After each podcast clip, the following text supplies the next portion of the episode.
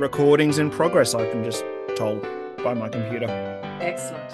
Now we Yay. have nothing left to say. Yep, we've been talking for way too long already. You were right. I should have pressed record when we got on 25 minutes ago. this is what I keep saying. They missed all of that amazing off topic discussion. Well, Merry Christmas. Merry Christmas, everyone. Julian's Happy holiday. Merry Christmas. Happy Kwanzaa. Oh dear. It's every year, Julian. Yes. Did we all have a did we all year. have a good Christmas? We did. Did we survive the massive tornado afterwards? We did, thankfully. My uh, my husband's cousin lives on the Gold Coast and posted a couple of videos of trees just ripped up everywhere. So that was quite shocking. Yeah, if we have any international listeners, which I don't think we do, or maybe we do, I have no idea. Yeah, there was a massive storm Christmas night that literally like tore trees from the roots and unfortunately destroyed many people's Christmas decorations. so Like- Merry Christmas. you lost a few lights, didn't you? Yeah, we had a few things blow out. Nothing major, like nothing that nothing that can't be replaced. Luckily, it could have been a lot worse. I was quite shocked to discover that the hail this year came spiked. It was Oh. spiky hail. They've upgraded the hail this year. That's a nice new fear to suddenly have to have. Spiky hail. It's also the name of my heavy metal band, Spiky Hail. Spiky hail. oh my goodness! And that wa- wasn't just Christmas. Don't forget, it's been like almost every single day for for two weeks or something now. Oh, yeah. massive, massive storms We're just flicking out of the blue. yeah, we're flicking currently from massive storms to heat wave back to massive storms. So, Can't get enough of these massive storms. well, they're great storms. If you're going to have a storm, you may as well have it massive. Yes. I love a massive storm. Unprecedented. Every, these unprecedented storms. It's almost like there's a pattern occurring of Hmm, what could unprecedented things. We've been using the word unprecedented so much the last three years. I think it no longer has any real meaning to anyone. It's it's just become precedented. Prece- precedented storm. uh, well, welcome everyone to We're Not Helpful, a podcast about uh, books, our opinions on books, what we've been reading, and all of the rantings in between. I You're getting good at that intro. I think yes, I'm getting everyone on You've topic. I'm. Eloise, who's with me today, as usual. Julian is. Hi. Brayton is. Yeah, I'm here too. I'm always That's here. not going to be confusing for anyone that you introduce each other. Brilliant.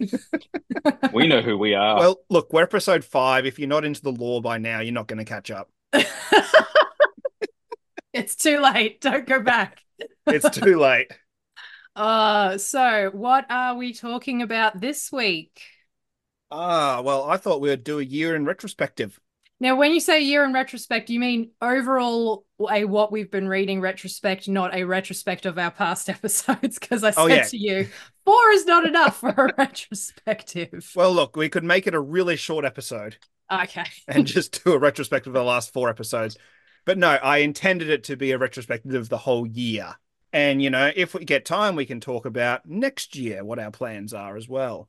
Excellent. So all of our um, what we've achieved this year in terms of our reading goals, uh, any regrets, and what we are wanting to achieve for next year.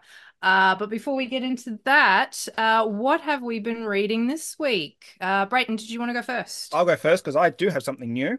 I have I have just finished a book called Flamegate Restless Shadows, written by Kate Mac.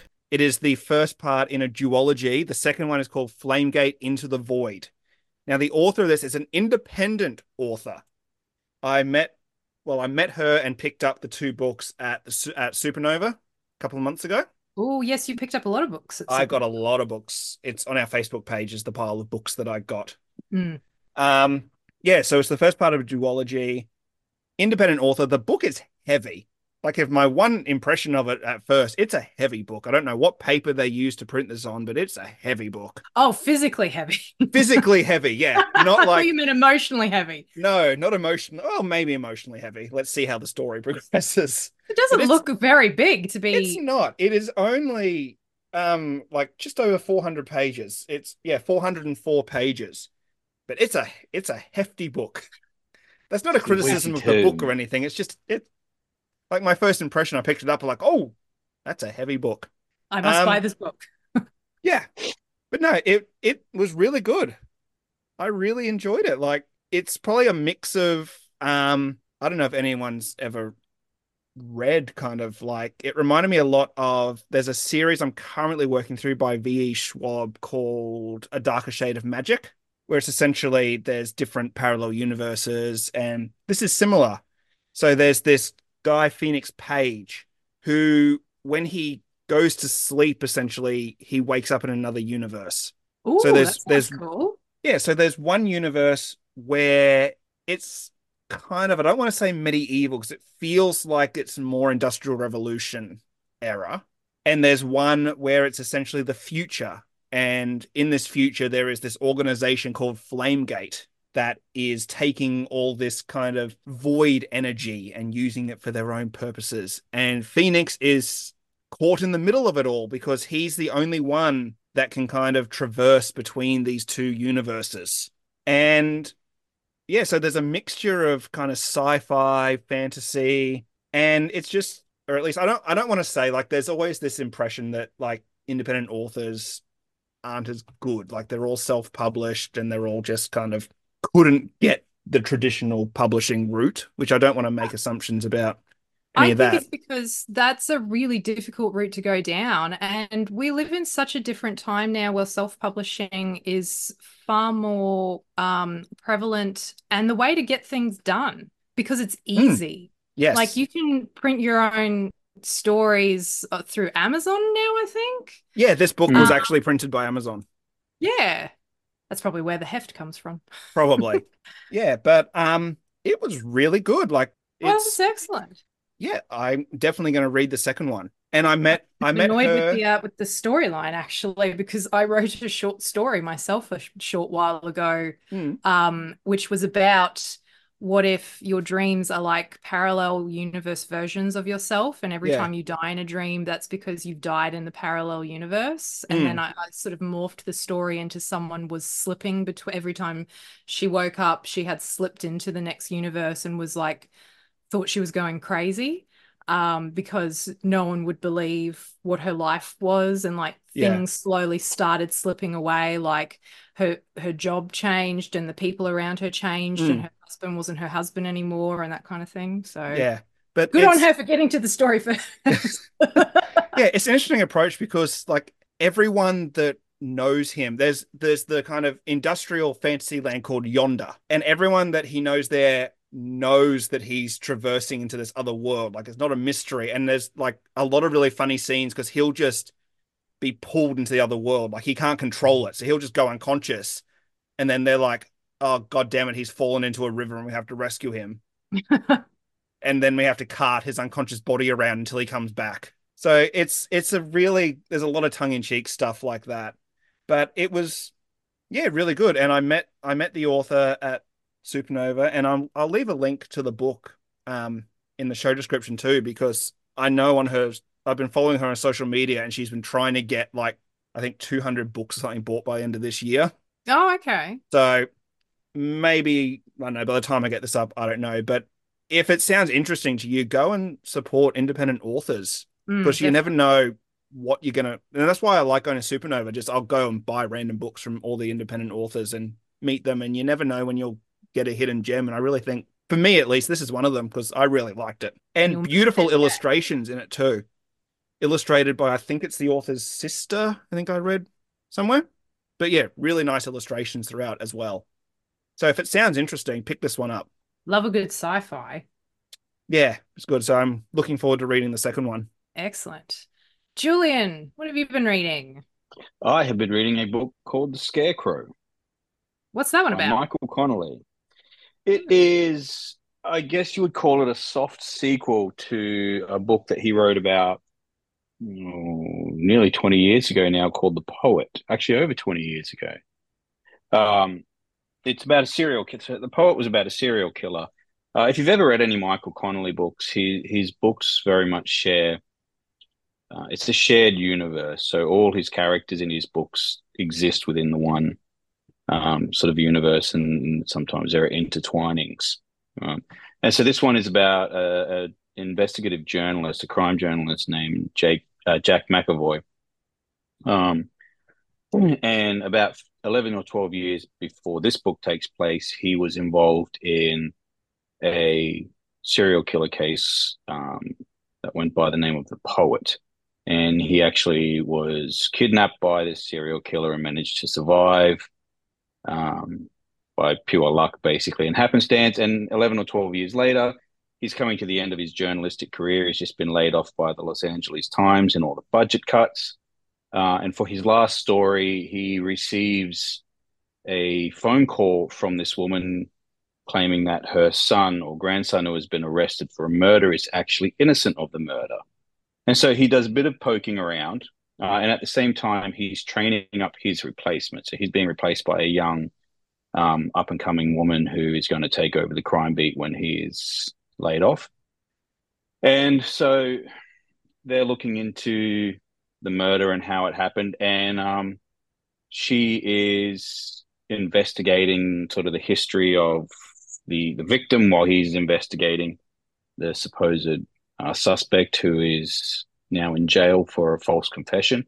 Um, and she actually sets off the serial killer's um, trigger on the internet, basically, and at the same time finds a case set in another state that has very similar aspects to it. So Jack McEvoy goes off and investigates that other killing, and it turns out it looks like by the same killer, but in the same time, the killer is now aware that he's onto him because of the trap that he set up on the internet, and it's sort of going from there. So now he's the target of another serial killer. Oh um, no! Did the poet get caught, or is that too much poet, spoiler? It, it's a bit of a spoiler because that leads into another book that he wrote about a different character and so on down the line. So I won't I won't go into the details of the poet wonderful book, crime novel, great book, great twist at the end. Um, so I definitely recommend reading that. Um, but this one, I'm only about halfway through at the moment. Um, but his partner in crime, well, his other investigative journalist that he is um, training up, has been caught by the serial killer and killed by him. That's not a spoiler. That happens about a quarter of the way into the book, and the serial killer is trying to set him up um, for the murder and then make it look like Jack then goes on to kill himself. And so that's kind of where I'm at at the moment. The FBI is now aware of this because he has a friend in the FBI who he called. They're now aware of it, and then it's all kind of going into the sort of rising action climax of the story where they try and find the killer before he kills uh, the journalist, Jack mm-hmm. McEvoy. So it's it's quite a good book. Bit of a slow start, and if you haven't read The Poet, you might be a bit lost to start with. Um, and there's another sort of series of books he writes about a, a, an investigator, a police officer by the name of Harry Bosch. Um, and they're kind of entwined a little bit. So if you haven't read some of his other work, you might be a bit lost as to who these characters are because a lot of them are from previous novels that he's written. But at the same time, the story is not dependent on having read that. So you could potentially pick this up and mm. and follow the thread fairly easily. So how how um, many of his books have you read before, or is this the first one? No, I've read like I said, I read the poet. A friend from high school when I was in grade eleven or twelve actually put me onto it. It was okay. one of the first real adult novels that wasn't a Stephen King or Dean Koontz uh, that I read, and I really enjoyed it. And so I read a couple more of his. Um, one of the Harry Bosch series I read, um, and uh, the Lincoln Lawyer, which became a movie with Matthew oh, McConaughey, and I believe it's now a series on Netflix. Ah, is that him? So was, mm. he wrote the yeah. book that it was based on. Yeah. So, and again, um, a great book. I haven't seen the movie or the series, but the book is essentially about this lawyer who his office is a Lincoln Town Car, and it is being driven by a former client who is driving him around to pay off his debt because he couldn't afford to pay for the services of said lawyer. Um, so they're all very much intertwined. And Jack McEvoy actually wrote the story about the Lincoln lawyer in the paper as well. So everything's very intertwined, but each story is somewhat separate as well. So you should be able to pick up the threads. It's crime. It's not. It's not again. It's not a heavily emotional book. You know who the killer is because you read a par- it's not a paragraph. Sorry, a chapter from Jack McEvoy's point of view, and then a chapter from the killer's point of view, and then it kind of swaps as the book goes. So you do know who the killer is. It's more of a will he catch the killer before he strikes again or before he manages to kill cat and mouse kind of him. Okay, it's cat and mouse sort of a thing as well. Um, and it's it's it's good. It's exciting. It's fun. Um, it's a nice, easy read as well. It's not bogged down in a lot of. It's not very wordy or anything like that. Um, so it's a nice bit of fun to kind of finish off the year on. Excellent. I love a good Hmm. crime novel. I have not read many crime novels. Maybe I should give one a go. I've got two comedy novels actually on my list of to be read, um, written by an Australian comedian. I'm just gonna. I'm assuming you're still working your way through Moby Dick. Oh, all right. You you regret picking that book, don't you? I really do.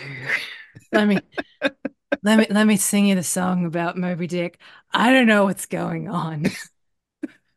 Well, there's a whale.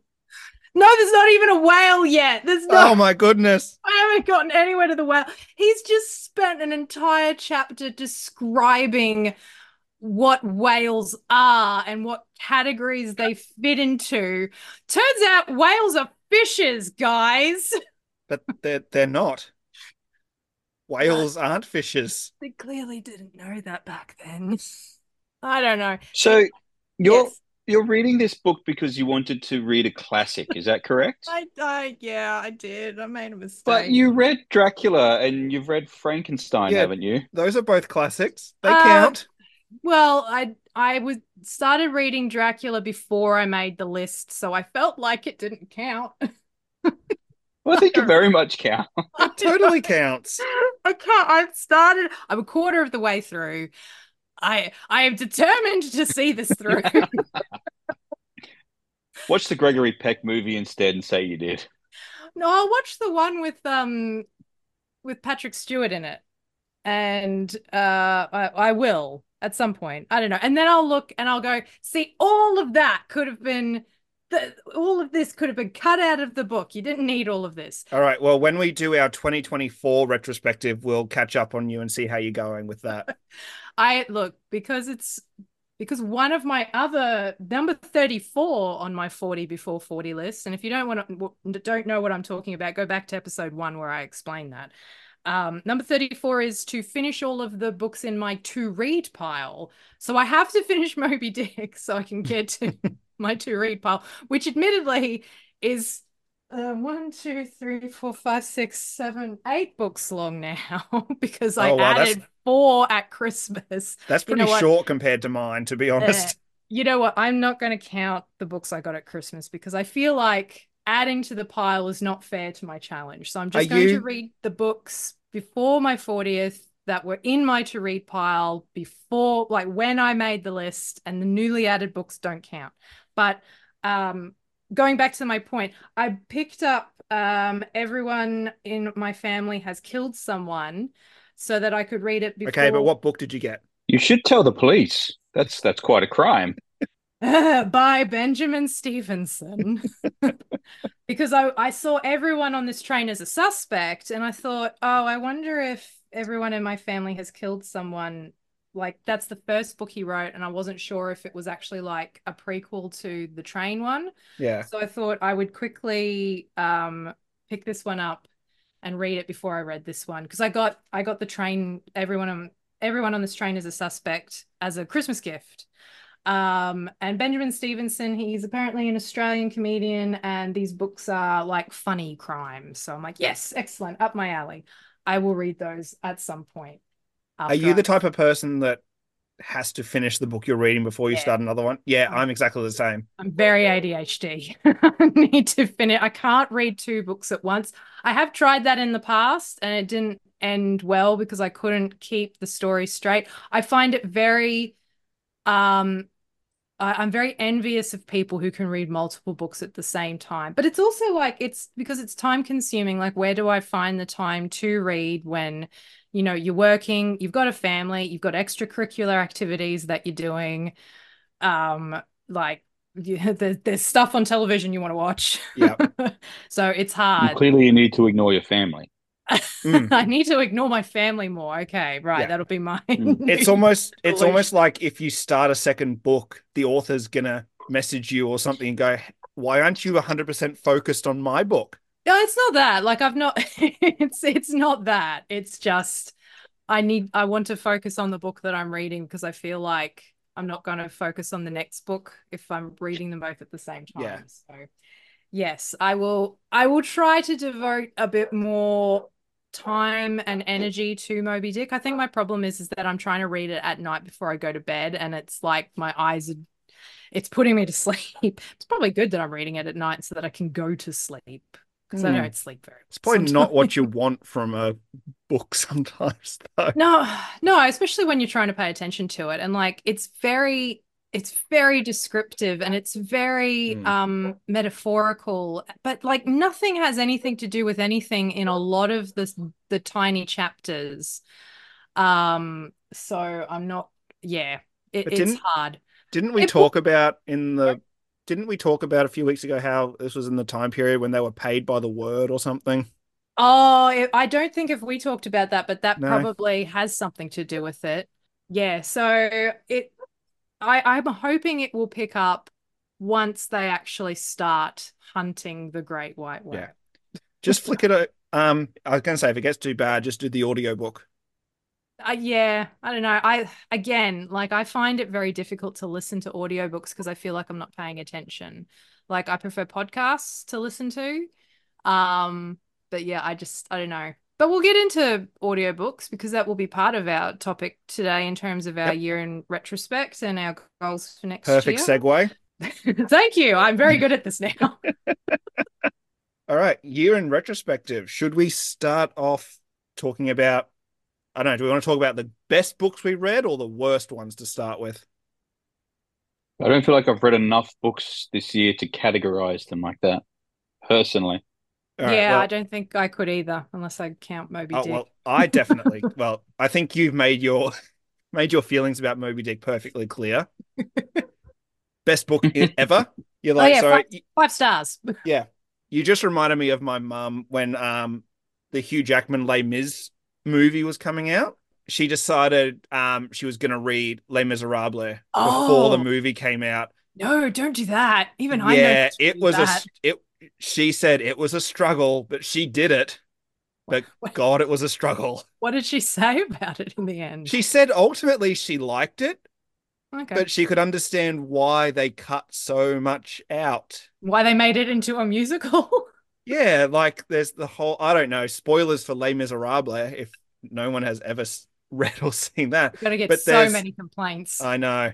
There's the bishop at the start who is literally in the story for I don't know one or two scenes in the Yeah. movies. Two songs. Yeah, there's a whole like hundred page chapter in the book about his whole backstory and everything like that that really serves no relevance to anything except to say, hey, this guy's a good person. Which you could say in one sentence. Ex- I just did. I'm a better writer than Victor Hugo. There we go. Why are you not published yet, Brayton?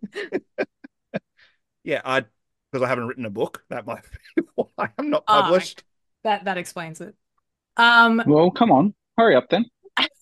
All right, sorry. I'll get onto that. Okay, well, I I can talk because Okay. I as You as we discussed, Yay! I know Well- English. As we discussed, I I went through I went through my Goodreads list, which I used to track everything, and out of this year, um, I read Hmm. 57 books. That's so many. That's a lot. Of, now I am including things Sure. like, yeah, that's fair. Um, and I'm pretty certain that's not going to change in the next three days. I don't think I'm going to be able to finish the current book I'm reading before the new year. Not with that attitude. Well, come on. Well, I could, but like we have discussed, we all have families and responsibilities. I feel like we just said ignore your family. Yeah. so I you know, can I know. reading. that was the plan that we had just discussed. Yes. So I am including not only books, I am also including audiobooks and comics and things like that. Now, when I say comics, I don't mean like a 20 page issue. Like I buy the big, thick collectors. Like the graphic Proper Novel. Yeah, graphic novels or hmm. manga or things like that. I am 100% including those in my reading list. So, like, Chainsaw Man takes up 11 of those spots because I've bought the first 11 volumes of Chainsaw Man and read hmm. them. is, is manga not considered graphic novel? Are they two separate categories, or is it a form of graphic novel? Ooh, I'd have to look up the meaning of it, but I think I it's its consider them different. art bec- style. Yeah, if it's Jap- Japanese, I consider it manga, and I think it's different to something like well, the other another Like a graphic Frank, novel. it's different to a Frank Miller or something like that. yeah, yeah, Yeah. like another graphic novel. Well, a graphic novel I started reading this year was the Sandman Ooh, yes. series by Neil Gaiman, which is hmm. you know jumping off from the Netflix show, which I ordered the third volume of that. It's on its way now. You can just borrow ours. We've got six. I like own I like owning them. Oh, okay. They look good on my shelf. That's true. Um, yeah, but I consider manga and kind of the Western graphic novels separate categories. That's just me.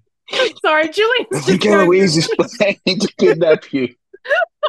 I was trying to be funny and Brayton just rolled right over the top of it. Yep, that's what I do. It's what I do best. I had a train of thought. I had tunnel vision. All right, so if I'm going through my whole list here, should I start? Do you want me to start top of the list or bottom of the list? Uh, alphabetically, of course. Alphabetically? Okay. Do you mean in terms of like best um, best to worst. Oh, okay, yeah. I don't have a ranking of all 57, but I can definitely pinpoint a couple of really good ones and Let a me couple just of pick out a couple from the top and the and the bottom. All right. So starting from the bottom, I will start with one here that I thought I would really like, but did end up being a little eh, in my opinion, was um, Blood Meridian by Cormac McCarthy. Never heard of it. No, Julian, do you know Cormac McCarthy? The name sounds familiar. He so wrote he wrote The Road, which was turned into the Viggo Mortensen film. Of course, yeah, Ah, yeah. Um, and he only passed away a few months ago, actually. Great novel, apparently. The Road, by the way. Yes, I've heard. Mm. Now, I I listened to Blood Meridian, and so I listened to the audiobook, and I think that was honestly the wrong approach for that kind of book. And I think that's why it didn't land for me as much. It feels much more like a book that needs to be absorbed slowly. I understand it's quite intense. Yes, it um, definitely is. quite It's, deep. to summarize it, it's a it's essentially a western, and it's about this guy that is kind of recruited for this expedition into Mexico, I believe is, and the trials and tribulations and all the really bad things that befall him and his crew. And I think, yeah, the two things that really didn't make it land for me was that one, I listened to the audiobook, and like I said, I think this is a kind of book that you need to kind of absorb slowly as you're reading it and rushing through not rushing through it but listening through it in the audiobook when you don't have that time really I do think you actually are missing out on something and the second thing is just at the time in my life when I read that book I think it was just the wrong book for me at that point in my life I needed something happier and that book is really depressing I think that's actually a really good point as well, Brayton. Like Mm. books, we we pick up a book sometimes, and it's it's no slight on the author, but sometimes it's you're just not in the right place to read a book, and it's not it's not a slide on how good or bad the novel itself is. It's just not the right one for you at that time. like- ob- Mm. objectively, it is a very good book. like, Mm. it is a very good book. And I think if I was in a different headspace at a different time in life, I would have really loved this. But for me, at the at that point in my life, it just didn't hit for me. But it is. I am intending to reread it again in the future. How, how many books have you like reread over time? Not even just this year, but like just over time. Honestly, not a lot. Because for some for some reason, rereading books doesn't do it for me. I like I Mm. always feel like I need to read something new. Now I have reread a few Matthew Reilly books in the past because they are very easy reads. And if I just need something a bit more quick and pulpy, I'll whip out one of his and read that. But it's been it's like a been bit of a while. comfort book. Mm. Yeah, exactly right. So, but it's been a while since I've reread it. But this, yeah, Blood Meridian, I really feel like I want to reread it at some point and see if I react differently to it. Mm. Uh, yeah, it's it's interesting that you say like you really need to be in the space, the headspace to to read a particular book if it's got certain themes in it. And I think that's so important Mm. um, that you do choose those types of things carefully. Um, so would you say that did it make th- things at the time worse perhaps or did you like kind of realize yeah maybe I should have put this book down a lot It's- earlier than trying to finish it? Yeah, I think it's the only book through the year that I really got halfway through it and kind of went, I don't know if I want to continue this right now. Mm. But like you with your Moby Dick, I pushed through. It was my white whale, so to speak. Yes. I pushed through it and I got to the end and yeah, I it it didn't make things worse at the time at that point. Like I'm not going to go into details of what was going on in my life at that point. hmm Um, but I just think it was the wrong book at the wrong time. Yeah. Mm. I think we've all read those types of books. Yes. Um yes. Now to pick one from the top of my list. Mm. This one I is also an audiobook. I'm picking I'm just looking through my list here of which ones that really made an impact on me. And I think you two would really like this if you haven't already. Um As You Wish, Inconceivable Tales from the Making of the Princess Bride. Oh, that sounds fantastic. Yes, and I've heard of this. Is it like behind the scenes type book? or yes, yes, it's Cary Elwes's memoirs of the making of the Princess Yeah. Bride. Oh, can I borrow it from you? Oh wait, you said it was an audio. book. Audio if you're going to if you're going to read this, get the audiobook because Oh, because Cary it's him. Cary Elwes narrates it himself, plus there are guest narrations from some of the cast and crew, That sounds like so like exciting. Billy Billy Crystal, Carol Kane, um, Rob Reiner. Mandy Patinkin. No, Oh, it's someone else. Someone else reading Mandy Patinkin's parts, Oh, that's a shame. but it is like seriously. The making of that movie seems so wholesome, oh yeah. and yeah. everyone seemed to have so much fun on that that I was sad when that audiobook ended. Oh, Like I got to the last chapter, I'm like, no, I want more. I want Cary Elwes to continue narrating everything from now on. Do you And- ever like listen to something where there's a particular voice of someone, and then all of a sudden, when you're, say, reading something, it's their voice that you're hearing in their head, even though it has nothing to do with the book that you're oh, reading? Oh, abs- absolutely. If a character, if especially if a character reminds me of a another character in a movie or something like that, I'll kind of insert that person into that role. So yeah, Cary, as you wish. Cary Elwes' memoirs are amazing, especially because you get that real behind the scenes look of the make, like how he got the role and what the Mm. process was like, and especially it's a whole chapter just dedicated to the sword fight that he Oh, does yeah. um, with Inigo Montoya. And he was um he was a relative unknown, but a bit of a serious actor at that point. yeah, and they he- didn't think that he would be able to pull off the comedy, but then came in so naturally, and they went, "Oh, well, who else could play this role?" Well, he, I, I don't want to spoil thing. Well, I don't know how, I don't know if you can spoil this type of book. Well, it's very early on in the thing. He, he did the audition in his hotel room. He was, he was filming another movie or something at the time, and Rob Reiner and the producer, I think, came out and wanted to meet with Cary. They'd heard, they'd heard his name through somewhere, and they thought that he would, he had the right look for Wesley Mm. And he and Cary Elwes was excited about it because he had actually read the book himself and was a big fan of the book. And he, they gave him, um, I think, a monologue.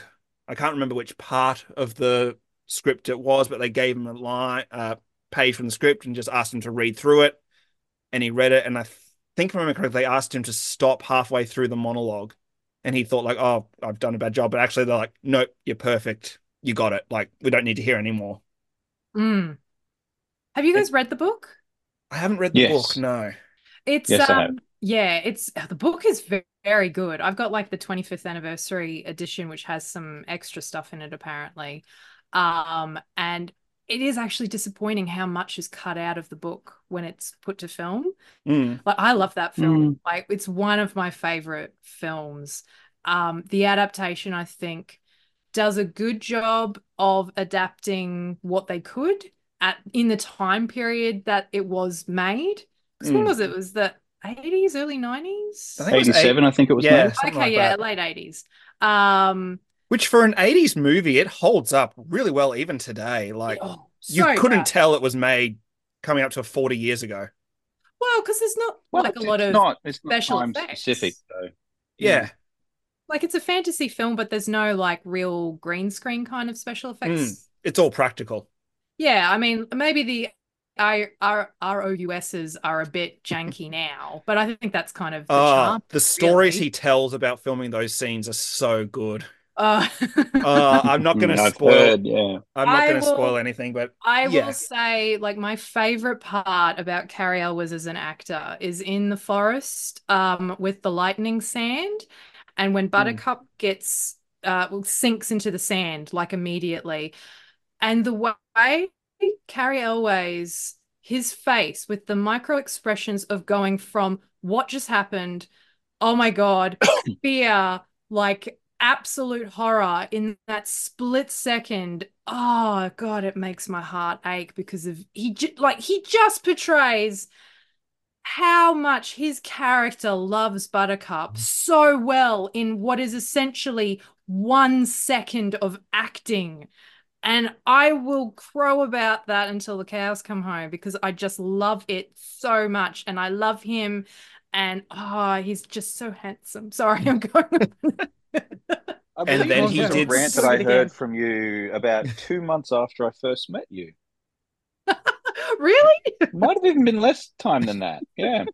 Yeah. Well, okay. and then Cary Elwes went and did the Saw series. I know. I ranted like that to you a month after I met you. How are we still friends after all this time? Uh, because I think I agreed with you. Ah, okay. Oh, Cary Elwes, like I don't know if you'd call him an underrated actor, but he seems like he should be bigger than he is. Yeah, he's really not done huge amounts when you think about it. He'll just pop up every now and then in something. You're like, oh, Like, Cary. Elwes. Yeah, but um, especially for for you two, I think seek out especially the audiobook because Mm, it's so good. And hearing Cary Elwes talk about it, like you can feel the passion that they all had for this movie, and still do. Like they talk so.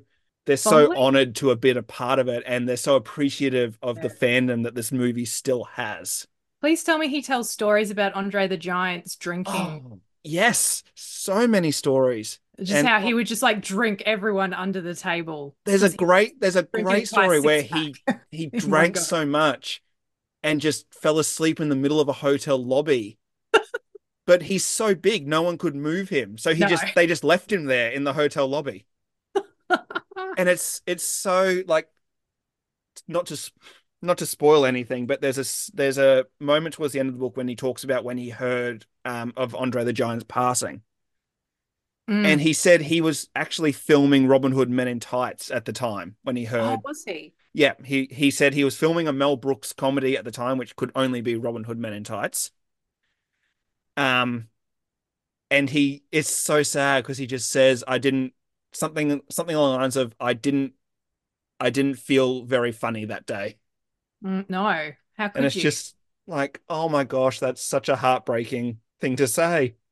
Um, so yeah, if there's any book that has like really made an impact on me, it's definitely that one for this year. It's such a great book, and I listened to the au- listen to the audio book because Mm. it's such a great experience. Well, um, I don't have Audible, but I might have to actually just purchase an audio Audible subscription now specifically to listen to that. They that they book. give you a You free can bundle if it in with Prime customer, if you have Prime. Oh, I've got Prime. Excellent. I'll do Hmm. that then. or Um, Spotify, Spotify have audiobooks on there now. Oh, okay. Shall I go next about what I've uh my year in retrospect? Sure, sorry, I talked for a long time. No, that's all right. Well, um, We did read 57 books. I did. Yeah, I've did got read- I've got you another read more than both of us put together. I'm pretty yeah, and. I've still got dozens to talk about. So you know, hurry up. Well, out of this year, four of the books that I have read are all Tolkien textbooks, essentially. So I have read, and they were big books. I've read The Fall of Numenor. I have read um, The Nature of Middle Earth, which is the most complicated Tolkien textbook I have ever read and will never read again because it was very dry. The Unfinished Tales of Numenor and Middle Earth, and um, The Fall of Gondolin. So basically, ask me anything. I know all about Tolkien mythology. I don't actually. Like, there's just so much of it that I do forget half the time. Like, You um, could totally go toe to toe with Stephen Colbert. oh, I don't know. He knows. He knows a lot. He's very good. Mm. Um, I would love to do one of those drunk history episodes where I get really drunk and then try and explain the history of Middle Earth. I mean, like, I would hey, like to see that. uh, I- we, I- we could make that happen. We could do like a like a Patreon live stream or exclusive. something, like on a, a YouTube video or something. Sometime next year. Yeah. Um, we'll do that. We can So- make that happen.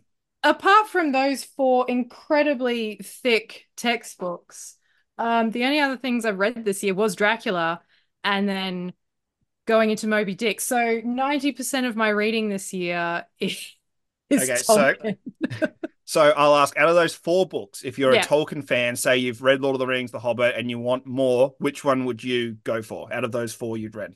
Okay, so not discounting the Silmarillion, which I have read a couple of times, which I think is important. These actually um, do expand on the Silmarillion, so it gives you a far greater look at those stories included in the Silmarillion. And if you really wanted to go with something, I would say The Fall of Gondolin is my favorite out of all of them. Um, But these books are definitely not, they don't sound like they're for the casual Lord of the Rings fan. They are not your casual. Do not expect a linear story from start to finish because Tolkien's writings were very sporadic for his um like his first and second age stories. So he wrote a lot of stuff that was unfinished, hence unfinished tales. Hmm. And Christopher Tolkien, who pulled most of these books together, um, was very much he he was not a novelist himself. He did not complete his father's stories. All he did was pull his father's writings together and then commented on them.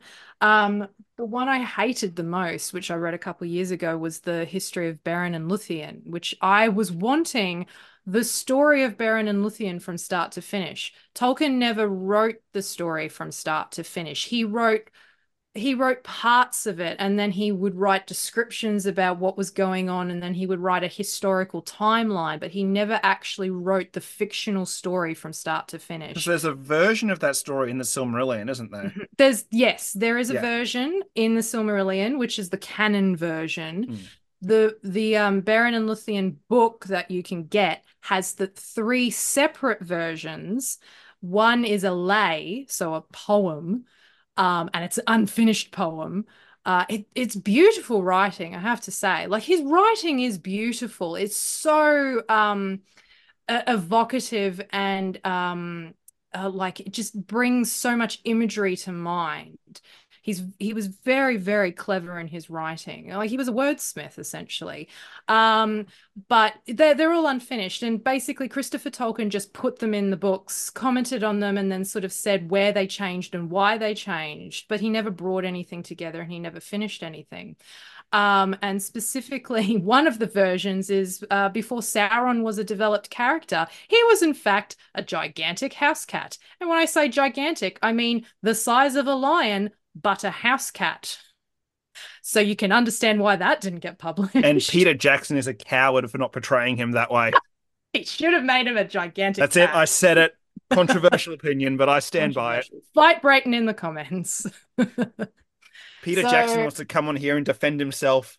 Yes. Oh, yeah. So, um, I do like the Fall of Gondolin. I do like the Fall of Numenor. Like, it really does describe exactly what Numenor was and what happened and why it all happened, and it gives you different descriptions of all of the the kings and queens over time.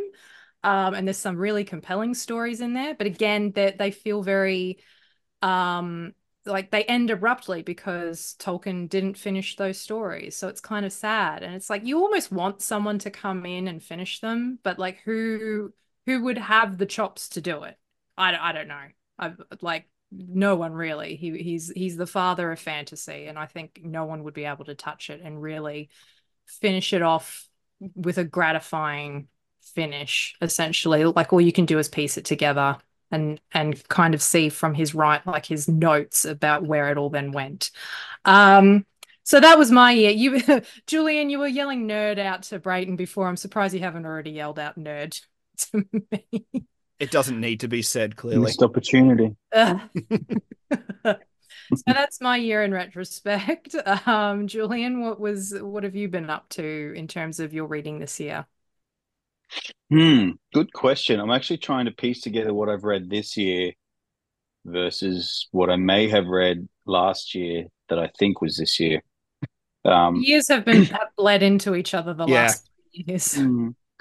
Uh, now I know I read Fahrenheit 451 this year. Mhm. Um, You so talk- to teach it, and Yep. so that was the the surprise standout for me. Really, this year Mm. was was Fahrenheit 451. Um, I can tell you, I didn't read The Great Gatsby again. Clearly, next year I'm we very need, to do a, disappointed that we need to do a reading club and just make it the Great Gatsby.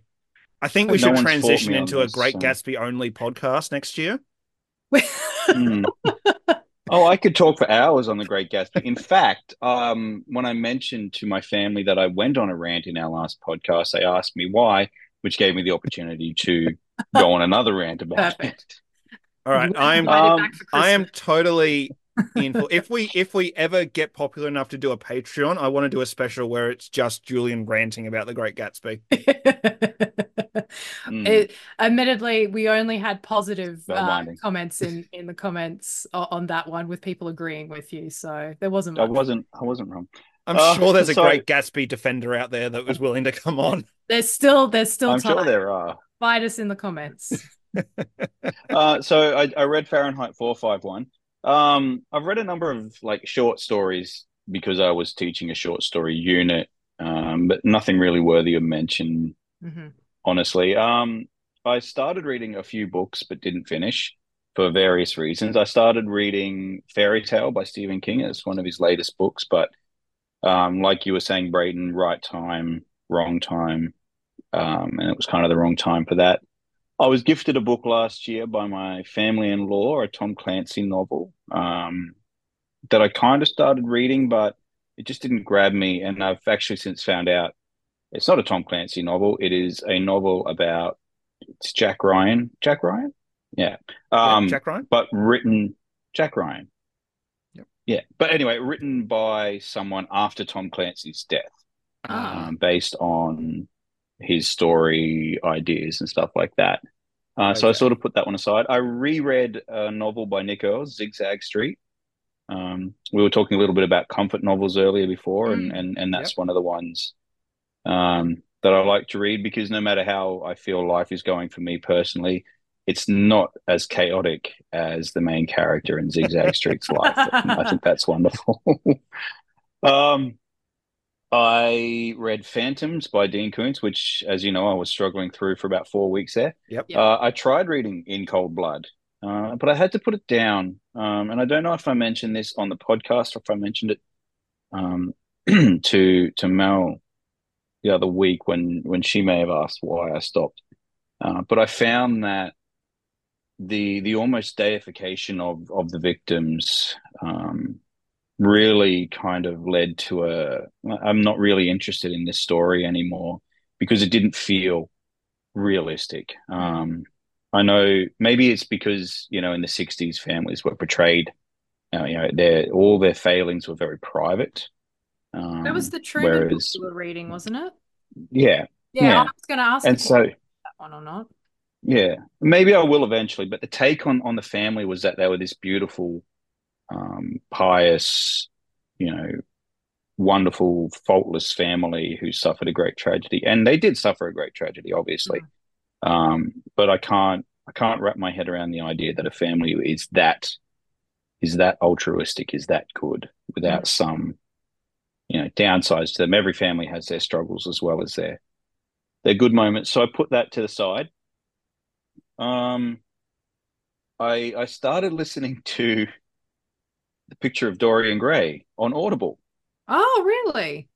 Hmm, I did, and it's a really interesting start. Um, but I think I may have mentioned this to you guys at one point that I was in the car listening to it, and I went from where I started my journey to where I finished my journey, and I realized about 20 minutes or so of the book I didn't even hear. I just zoned out Yeah, you as wasn't I was paying attention driving. Yeah. I have Um, that issue with so I audiobooks too. That might be one that I come back to in in print as Mm. opposed to an audio Yeah. book. I And have read it. Um, and it's a yeah, I've read it too. Easy read because it's fairly short, Hmm. and I find it so outrageous that no one has ever made a good movie adaptation of it. When you could easily do a good movie adaptation, and then for whatever reason, the ones that we have Yeah. got are just awful.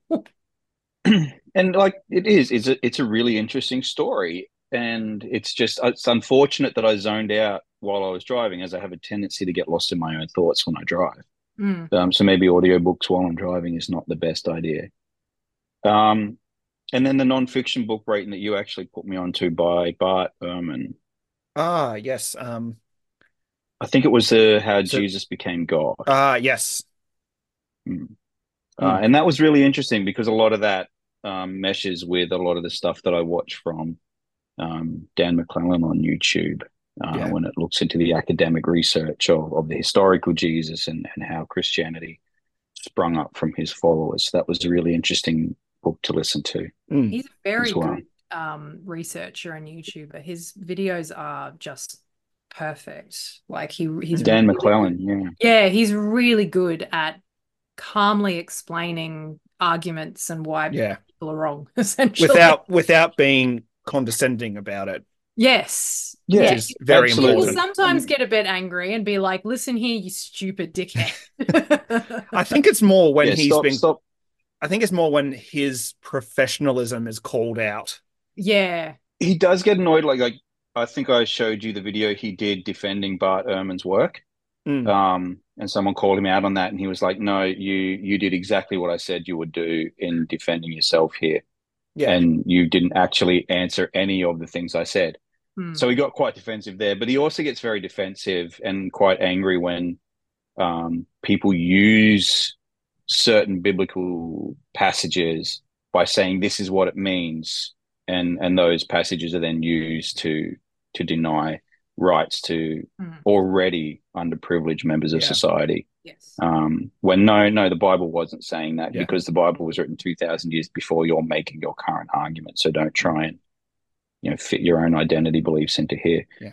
He is coming out with a novel next, uh, not a novel, a book next year too. By the Mm. way, So that'll Um, that'll be on your so to read list. that will be on my reading list for next year, definitely. Lovely. Yeah. And well, I'll- speaking of next year, Yep. what are our goals for next year then in terms of reading? Oh, I have one. oh, Ooh, good. Go, excellent. go, go. Um, so I have been, as Brayton, you would know, I have been watching the series Reacher on Prime, and it Yep. really captured me. It's a great series. It's if you haven't w- w- seen it, go and watch it. Um, it's again not deep or meaningful, but it's a lot of fun. A What was it described And as? all the Dad, actors- dad TV or something? It's dad TV. I've heard it described that. And But I think is I, a lot s- of I think fun. I said to you, I love how they just shoehorn a fist fight into every episode for no reason. Yeah. Oh, I, th- I Yep. should start watching it then. I love a good nonsensical fist And fight. every time the character meets up with someone at some point in the show, they will say, "Were you good or did you punch someone?" um, and obviously, he's punched someone. I punched Um. Yeah, and of Oh, course, he's never like, ashamed about cast it. He just Oh, tells it so matter of factly. No, I punched him. He he misbehaved, so I punched Okay. him. Um, but of course, the Reacher series is based on the Lee Child novels, and so I've thought I'm going to give them a go because they seem like they would just be a fun read.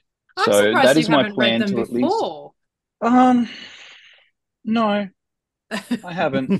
I think mostly because someone tends to gift me a book or Stephen King comes out with his, you know, triannual book um, that I want to read before I do Not a lamp. else. The spooky lamp. Ah, is is ah. Stephen King like as soon as a Stephen King book is out, you're immediately on it?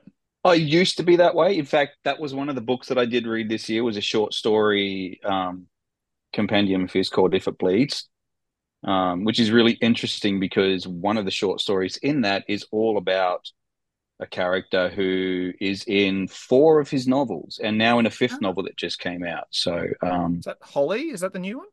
Holly Gibney, yeah. And so Yeah. if she also appears in the TV series Mr. Mercedes and in the TV show The Outsider, both based on novels.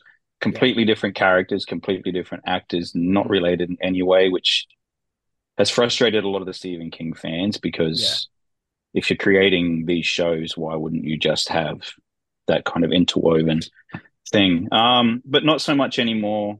I don't like Holly came out, I think, two months ago. I haven't read it. Um, not that I'm going off Stephen King, but I'm just finding sometimes his books are a little bit too serious for me when I'm in certain frames of mind. Uh, hence the Michael Connelly, the Yeah. um, you know, the picture of Dorian Gray, that sort of thing, the more light reading. So Lee Child has not been read by me yet, but those novels, the Jack Reacher ones, are on my to-do list for next year. Excellent. Are you going to start with book one? Like, I think they adapted book Yes. one into season one. Yes, and Yeah, I so- believe the jackhammer appears in uh, what is it, the first couple of pages. So I'm looking forward to that. Excellent. Eloise has no idea what we're talking about, but fans of Will. Reacher will. I'll I'll read you the um the paragraph after we finish recording because Oh. it's amazing. Yeah, you you cannot leave here without hearing that. Okay, we'll do that afterwards. Um, my goals for next year are finish Moby Dick. Yep.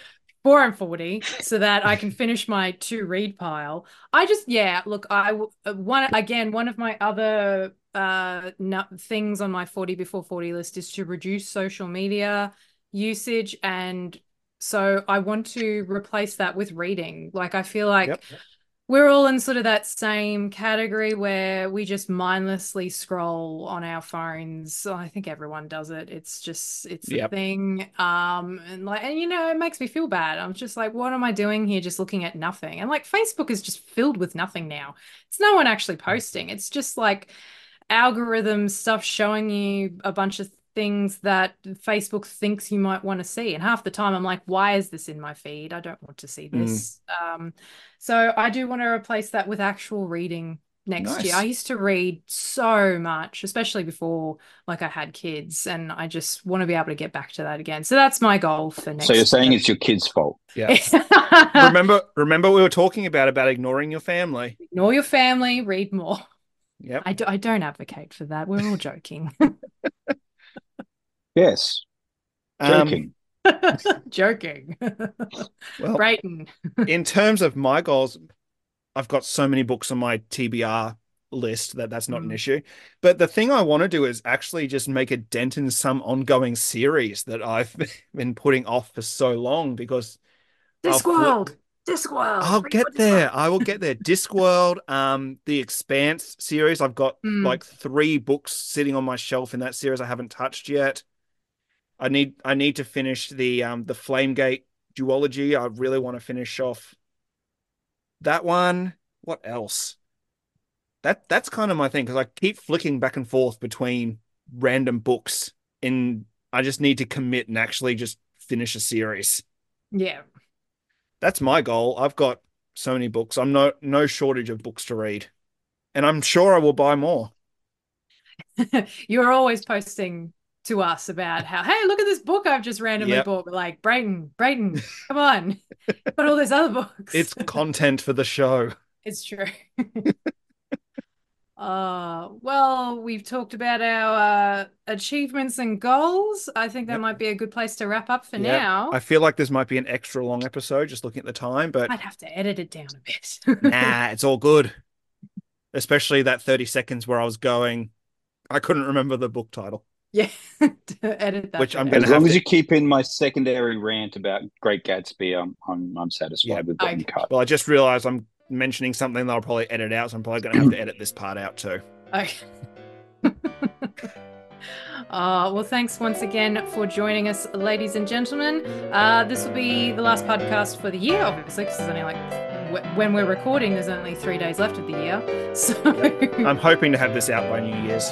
Excellent. Well, happy New Year, everyone. Safe travels, and Happy we will see you again in Happy the new, New Year. Happy New Year.